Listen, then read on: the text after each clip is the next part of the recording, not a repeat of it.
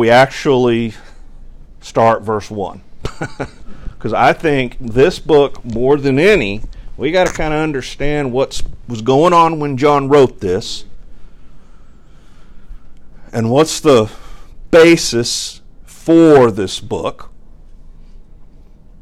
What's it trying to tell us? And then next week we're going to look at the different methods of it of of interpreting or reading this book and how we should get the information from it. There's some different thoughts in that. And I think between today and next week, that'll give us a good foundation that as we start verse 1 and into the, the book that we'll, we'll be able to grasp a little bit more. So we're going to look at some verses here in a little bit in Revelation, but first off, I want to go over just some some of the basic um, items.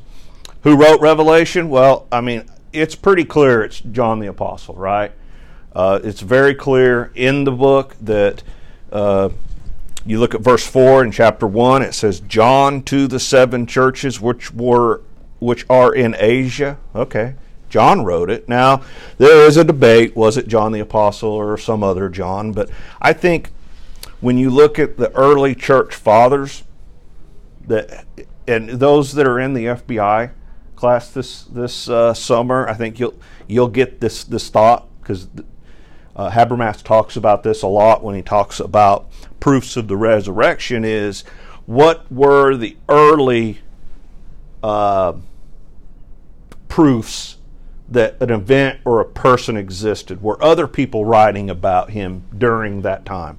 What was uh, Josephus or Irenaeus or Cyril or some of these early church fathers, who do they think wrote Revelation? And they were within 100, 200 years of this event. So it does, you know, for somebody today to kind of look and, and make a judgment call 2,000 years prior without looking at the historical context, that's where we get into trouble, I think. I think it's clear from the the uh, book itself, as well as um, the writings of many early church fathers, that we're clear that John the Apostle wrote Revelation. So uh, that's not a, a huge debate. When was Revelation written? You know, there was more on that topic than I thought there was. I'll be honest with you. I, I think I spent two or three days just studying that part. It really was a little more in depth than I than I felt like.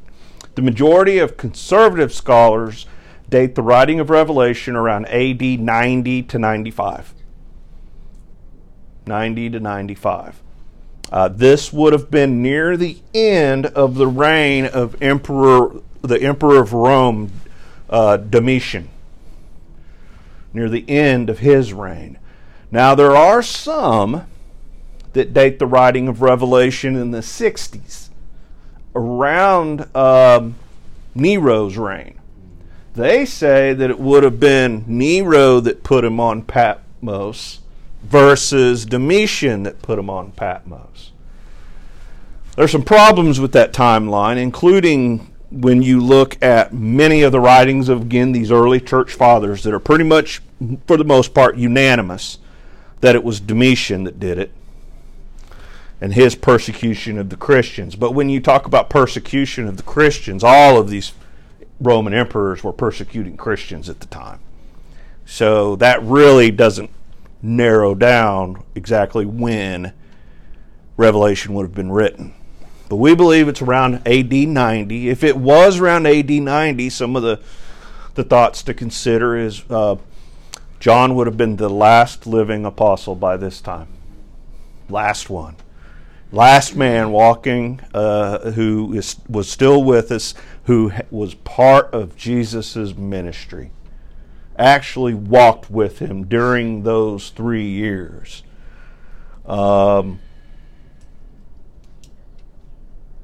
you know, you look in verse 2 uh, of Revelation 1, and he, the Bible says, Who bear record of the Word of God and of the testimony of Jesus Christ and of all things that he saw.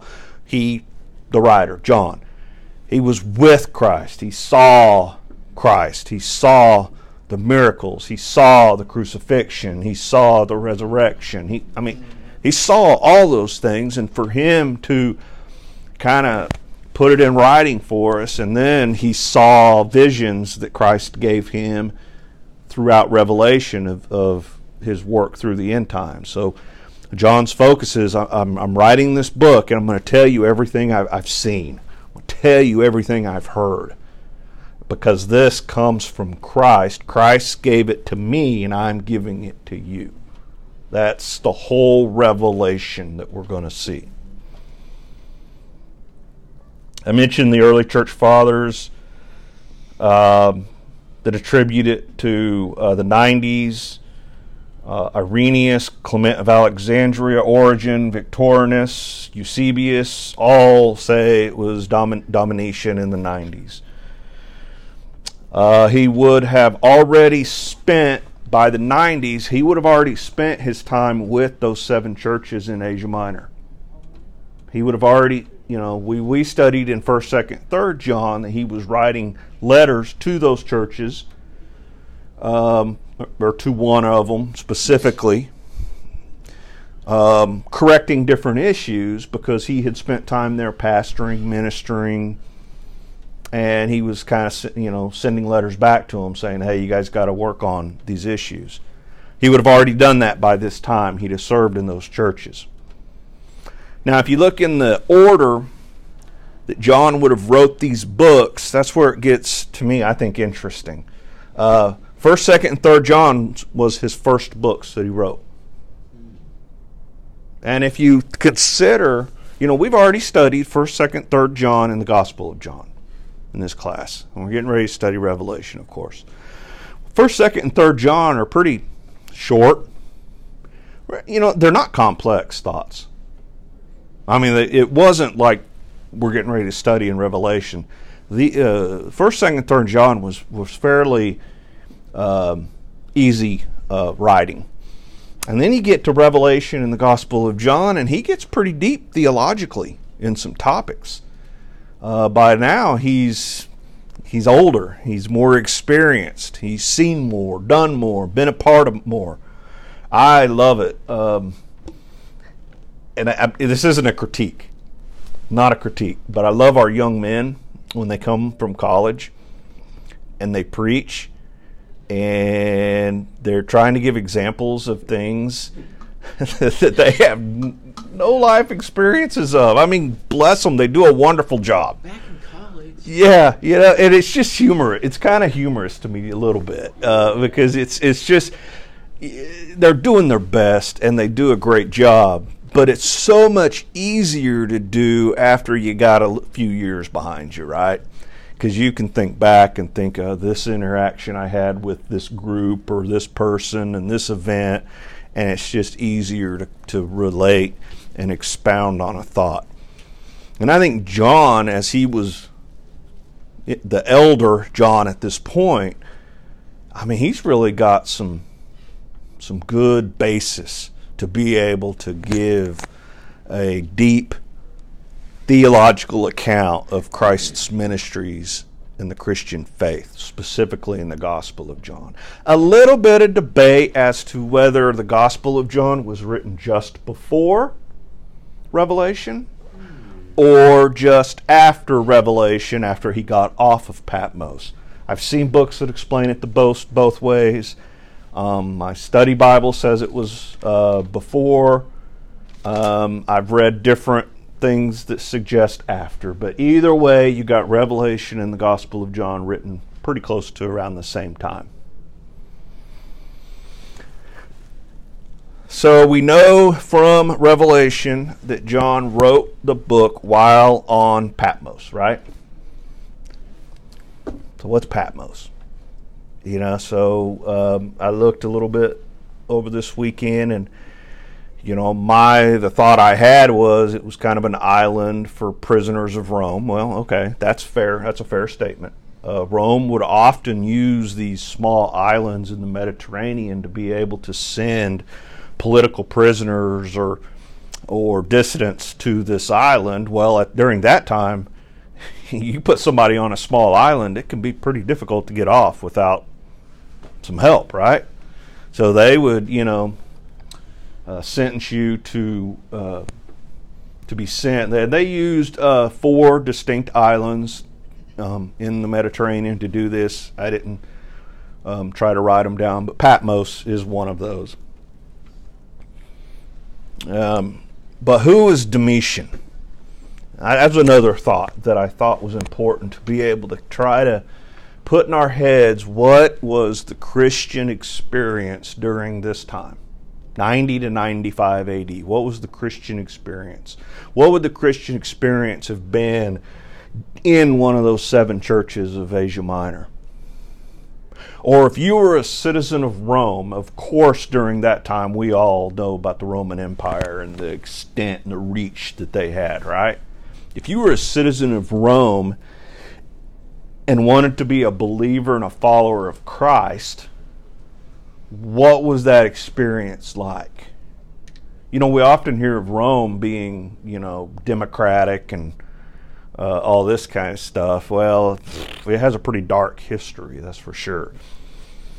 Uh, so I wrote down a few notes here. Uh, Domitian's reign as emperor is somewhat notorious. He actually, if you look at the the list of emperors, we uh, we've all heard of Nero. He was uh, the one I think that tore down the temple, right? When he died, uh, Domitian's father, I didn't write down his name, but he would have been Domitian's father, takes over as emperor. Um, was emperor for a little while, but died. These emperors are known for dying after very short terms. You wonder, wonder why? People wanted power, and they very quickly would come up against some sort of resistance from somebody else who wanted the power, and they would get killed, and somebody would take over. I mean, it was uh, very common. So after Nero, you have Domitian's father. He dies, and then very quickly, Domitian's brother takes over. They really didn't pick, the Senate didn't actually pick the emperor. You just had Domitian's brother said, "Well, my turn. I'll do it." Kind of left Domitian out in the in the in the exterior a little bit. Domitian's brother only lasted about three years and then died unexpectedly of what many writers call natural causes. And they put it in quotation marks because the consensus is that uh, Domitian had his brother poisoned. So when he had his brother poisoned, he takes over as emperor. So Domitian's brother had a had a very short reign, and there's the speculation comes from the last comments that he had before his death was, uh, "I have made but one mistake," and a lot of people feel like that was probably something involving his brother and that uh, he was poisoned. So Domitian takes over, who was was a, inclined to cruelty, uh, slew his brother uh, Benephil, and then raised a second persecution against the Christians. And this is kind of what I found interesting. In this rage, he put to death some of the Roman senators. So, you know, like I said, so much for democracy. If you didn't believe what the emperor wanted you to pass, you got a law. Hey, we want to pass this law. Well, I don't know that that's good for Rome.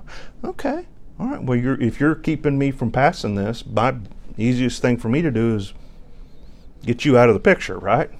So they very often would kill them off. Uh, others to confiscate their estates, you know, through covetousness. He'd see somebody that had good property and just kill them. He commanded all of the lineage of David to be put to death. Well, that's a pretty big undertaking, I think, by this time, right? Um, all the lineage of David, put them to death. And among the numerous martyrs that suffered during that persecution, Simeon, uh, who was crucified, John, boiled in oil and then afterward banished to Patmos. So keep, you know, those are uh, recent events. So as Domitian dealt with John, he'd have been uh, boiled in oil for not renouncing Christianity. And then, living through that, ooh, shipped off to Patmos for a period of time. Um, there was a law made that no Christian, once brought before the tribunal, should be exempted from punishment without renouncing his religion. So, if you were brought before a court, if you didn't renounce your religion, they can punish you to the extent they wanted. They'd crucify you, boil, boil you, whatever. I mean, just very wicked times, that's for sure. A variety of tales during this reign composed in order to injure the Christians. Such was the infatuation of the pagans at this time that if famine, pestilence, or earthquakes afflicted any of the Roman provinces, it was laid upon the Christians.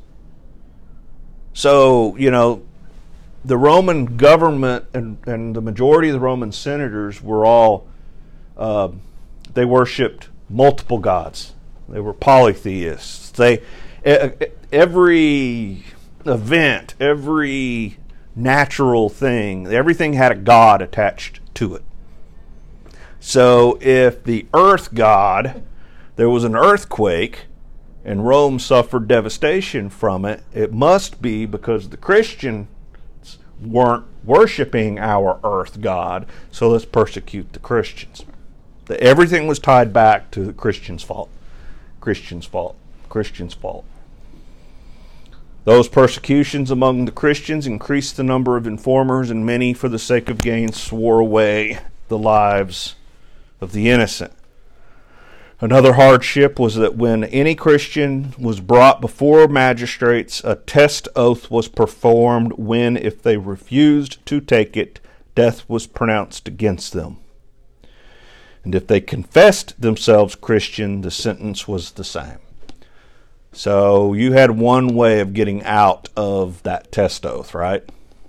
Denouncing your faith, denouncing Christ and agreeing to worship these these these these multiple gods through the Roman uh, his, the system.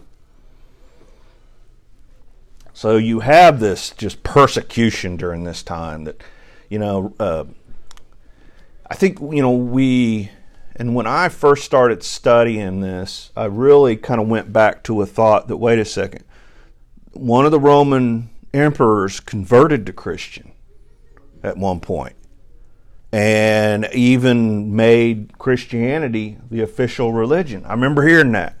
So I'm like, which one was that? Well, it was actually Constantine was the Roman emperor. And if you really want a good read on that, I wouldn't say it was really a profession of faith, more or less than than he lost a bunch of battles by praying to these polytheistic gods. So he thought, yeah, let me try that Christian God once. And he prayed to the Christian God and he won a battle and then uh, professed to be Christian from that point. But while he was professing to be Christian, performed a lot of the same um, evil deeds that all the other emperors did. So I mean, it sounds good that he professed Christianity and uh, um, went that route. I guess we'll all find out in heaven whether it was real or not. But Constantine was the one that did it, and that was between 280 and 335. Remember, this is between, we're at 90 AD. We're a long way from that. So this, we're still at high level of persecution. High level of persecution for Christians. Um, and we're not talking just you get shunned in society or ghosted. I guess that's a new thing, you know.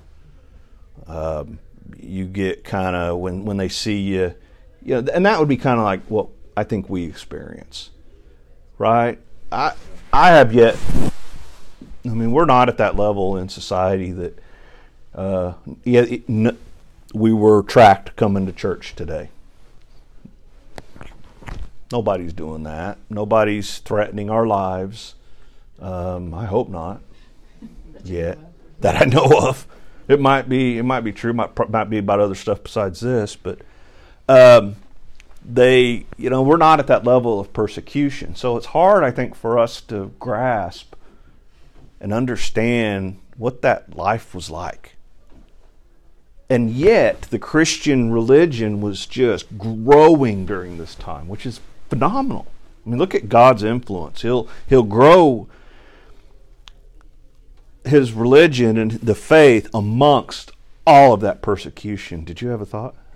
Well, I was just thinking in Domitian's day, you know, they were persecuting Christians for being Christian, and Constantine, Constantine didn't he make Christian or didn't he force people to become Christian? So, so it's like Yeah. Satan tried this way, and then he comes in and goes, okay, well now we're going to infiltrate. Yeah.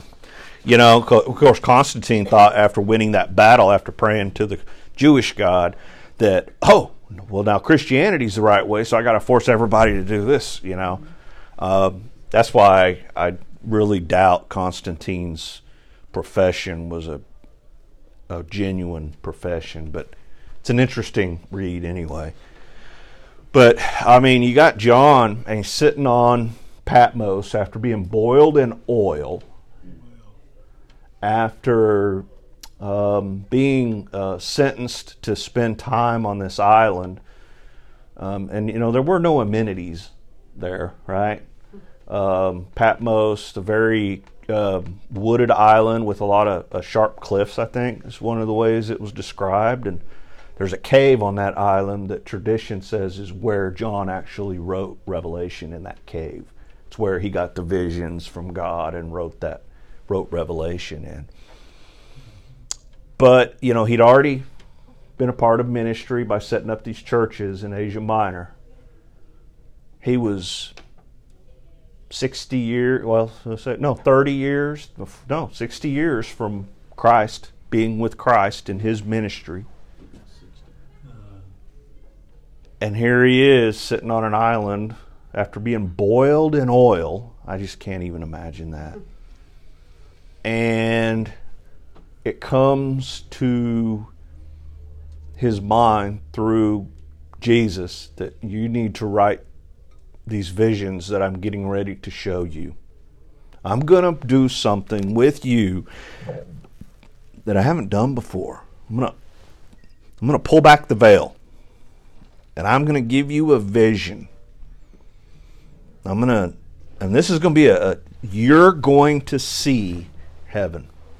You're going to see what this is like and you're going to and I'm going to show you through these visions what the end times, what all this persecution that's going on, just stay true to the faith. Just stay true to me because in the end, it's all good, right? I mean, none of this is going to overcome the day. We're going to overcome the day. And as bad as I think we see it every day, and and it is, it's bad out there. Like I said, I don't, I can't think of the last time I watched the news.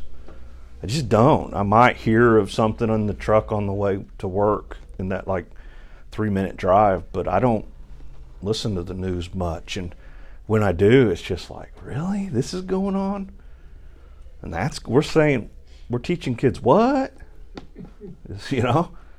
Um, president said what? You know, that it's just crazy. It's nuts. And with an election period coming up, I mean, it's scary for folks. And we think, and you know, and it is, it's getting bad. It's pretty bad during that time, too. And what a great time to send really this encouraging message.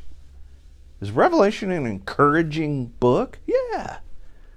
It is an encouraging book. And there's some there's some uh, stuff that's going to come into play in this book through judgments but it's on a sinful world. It's judging a sinful, rejecting people, right? God is not to be mocked. And in the end, what? Every knee shall bow. It's going to happen. And the judgments that we see, they're not for us. They're not for us. Uh, you know, as a matter, you know, and we'll get into this uh, more in depth later, but um, you know, there's different ways to view the rapture. Um, Is it a pre trib, meaning the rapture is going to come before the tribulation even starts? And if you study out Revelation and other books, that's the way I, we believe that it's going to occur. Is it mid trib, halfway through that seven year period of tribulation, three and a half years, then the rapture comes? Well, if it's three and a half years, right in the middle, then it's not really imminent because we can put a timetable to it, right? Or if, is it post trib? Do you really think God means for His church to go through seven years of horrible tribute? That just doesn't match what I think we see in Scripture. And again, seven years, we could put a timetable to it. When those tribulation events start, you can start almost putting a clock to some of them. So if we can put a clock to them, then they're not imminent. The only view that works that is imminent and I think consistent with Scripture is pre trib. And in that case, we're going to be raptured prior to any of those tribulation events occurring prior to those seals being broken. Right? And I, I think that's consistent with Scripture. Who's out there? Mm. Oh no, buddy! Uh. I just had I, I, looked and then I had a thought too. Yeah, what? Share it. Um, and we won't be in heaven looking at the events of, of the tribulation either, because we will be enjoying the marriage supper of the Lamb. I think that's very likely. I think you're very likely. And that's what made me smile. Yeah. I mean, I don't. Yeah, I don't think that you're going to be paying it once in heaven, paying attention to anything down here necessarily. It just doesn't fit Scripture necessarily. Um, and time is on a different spectrum as well. So, seven years once you get to heaven is what? Seven days. I, I mean, it's quick, quick. So, you know, the, the as a Christian getting ready to study Revelation, I know some people can can get into it, and I think study it for maybe different reasons. There's um, anytime we offer any type of prophecy class, they seem to be very well attended. And it's very interesting. I love them. We used to have uh, DeYoung, remember? DeYoung, he passed a couple of years ago. I think COVID uh, ended up. He, pa- uh, I think it was about two or three years ago. his son's continuing. Is it? Is he? So. Good. Uh, but he was neat. He was a neat guy. Came and very smart, and would just go through Revelation and Ezekiel and Daniel and these books and really spell out prophecy. And it's all. I think it's it's awesome. It's cool. It's neat stuff. Didn't he live in Israel? I think he did. Mm-hmm. Yeah, and then the background he had within Israel and kind of some of the stuff going on there in preparation. They live in preparation for the Christ coming. Mm-hmm. I mean, they really they're they're compi- they're uh, putting supplies, getting stuff ready to rebuild the temple even today, which is amazing to me. I think you know it's just amazing. They live in that type of preparation. Um, but we look at this book, and it should be a uh, man. This is what we have to look forward to. As bad as things are, as as sick as people often get, and as we lose loved ones, there's going to be a day that we're all that that come that that coming Christ comes and we resurrect, whether we resurrect from the grave or we resurrect from here, right? So it's a it's a good book. One thing, one thing about we'll get if the rapture happens, we'll get to beat the Undertaker out of a lot of money. yeah, well, maybe. Yeah. That's I hadn't thought of that. That's good. Brother B used to say, "I'm not looking for the Undertaker. I'm looking for the Upper Taker." Yeah, yeah. Remember him saying that? I don't remember that, but it sounds like something he would say. So, who was Revelation written to? Then, John wrote Revelation. Who was it written to? Well, first off, it was written to the seven churches of Asia Minor. And we're going to get into uh, chapters 1, 2, and I think 3. And then we're going to get into those letters written to the seven churches, and, and that'll, I'm sure, slow us down a little bit too, really concentrating on who were those churches. They were real people within a church, and they're in the Bible now for eternity that Jesus had some words to write to them, man, that's important. We need to say that. What, what, did Jesus want to tell them and why? And what's the lesson for us? So we'll spend some time there. But he also wrote it to all mankind.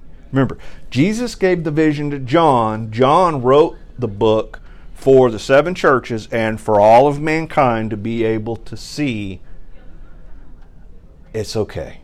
Just follow, and the end is already worked out. It's a reassuring message for all of mankind. So it was written for us.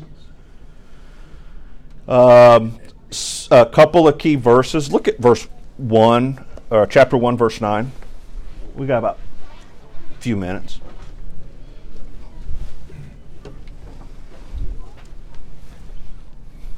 Chapter 1, verse 9. One of the key verses of, of Revelation. Bible says, I, John, who also am your brother and companion in tribulation and in the kingdom and patience of Jesus Christ, was in the isle that is called Patmos for the word of God and for the testimony of Jesus Christ. He's saying right there, he wrote it, where he wrote it, what infor- where did he get the information from? The information came from Jesus Christ. And um, he's just setting up uh, the whole book right there. Look at uh, chapter 4, verse 1.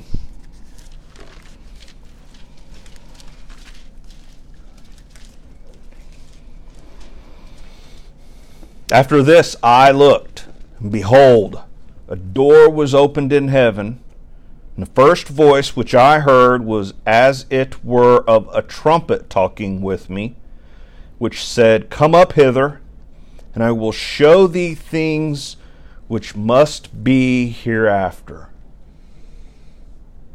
I mean, he's going to try and tell us things through writing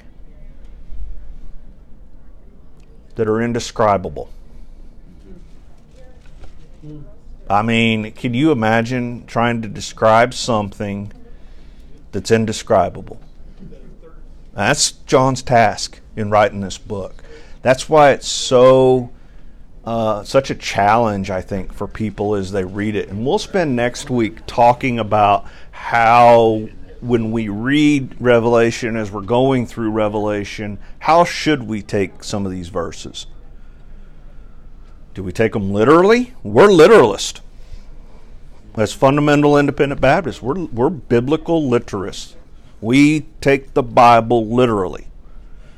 And there's some things in Revelation that we probably don't want to take too literal. We're literalists unless we need to be allegorical. So we'll, we'll talk about a couple of, of those things next week as we go through there. Look at verse 6 or chapter 6 verse 17. Just some of the high points, the chapter 6, verse 17. For the great day of his wrath is come, and who shall be able to stand? That's what I'm saying. Eventually, every knee shall bow. Judgment comes to all sinners, one way or the other, right? That's why it's our task as Christians to um, share the word. Christ given that great commission share the gospel to all the areas because there's not going to be an excuse in the end times as to you why you didn't um, choose him.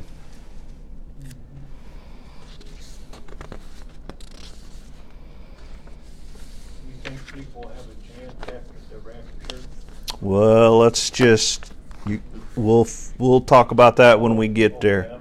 No, you're fine. You're fine. Uh, let's look at chapter 19, verse 11, real quick, and then we'll we're pretty much almost done.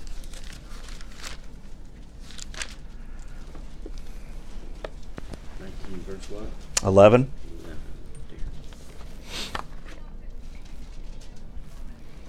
And I saw heaven opened, and behold, a white horse, and he that sat upon him was called faithful and true.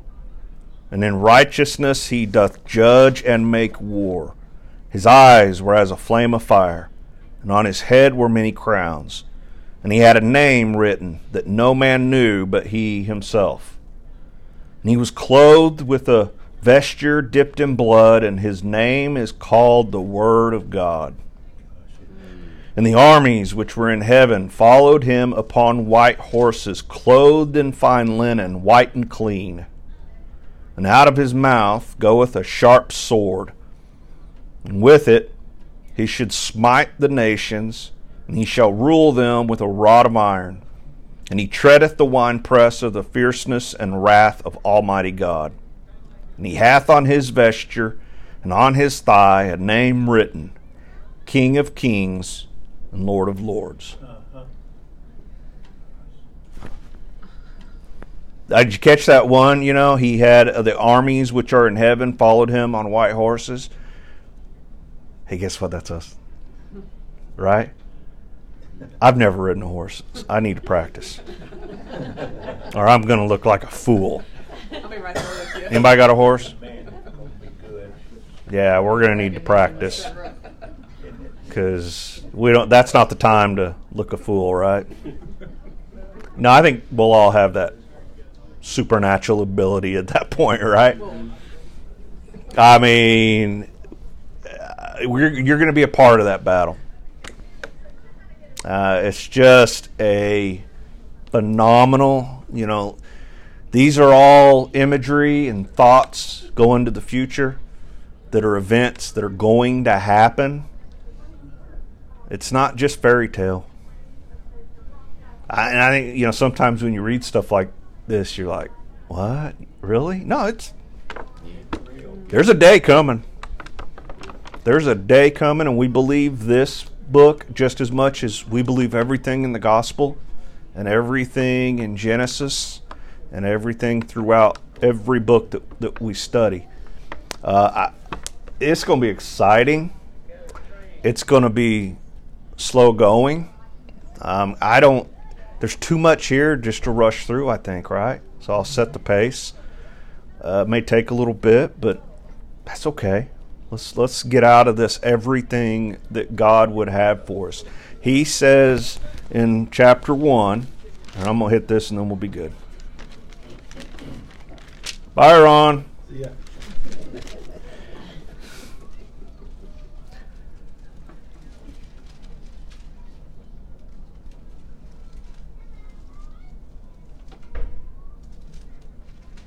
What verse am I looking for? Three, I think.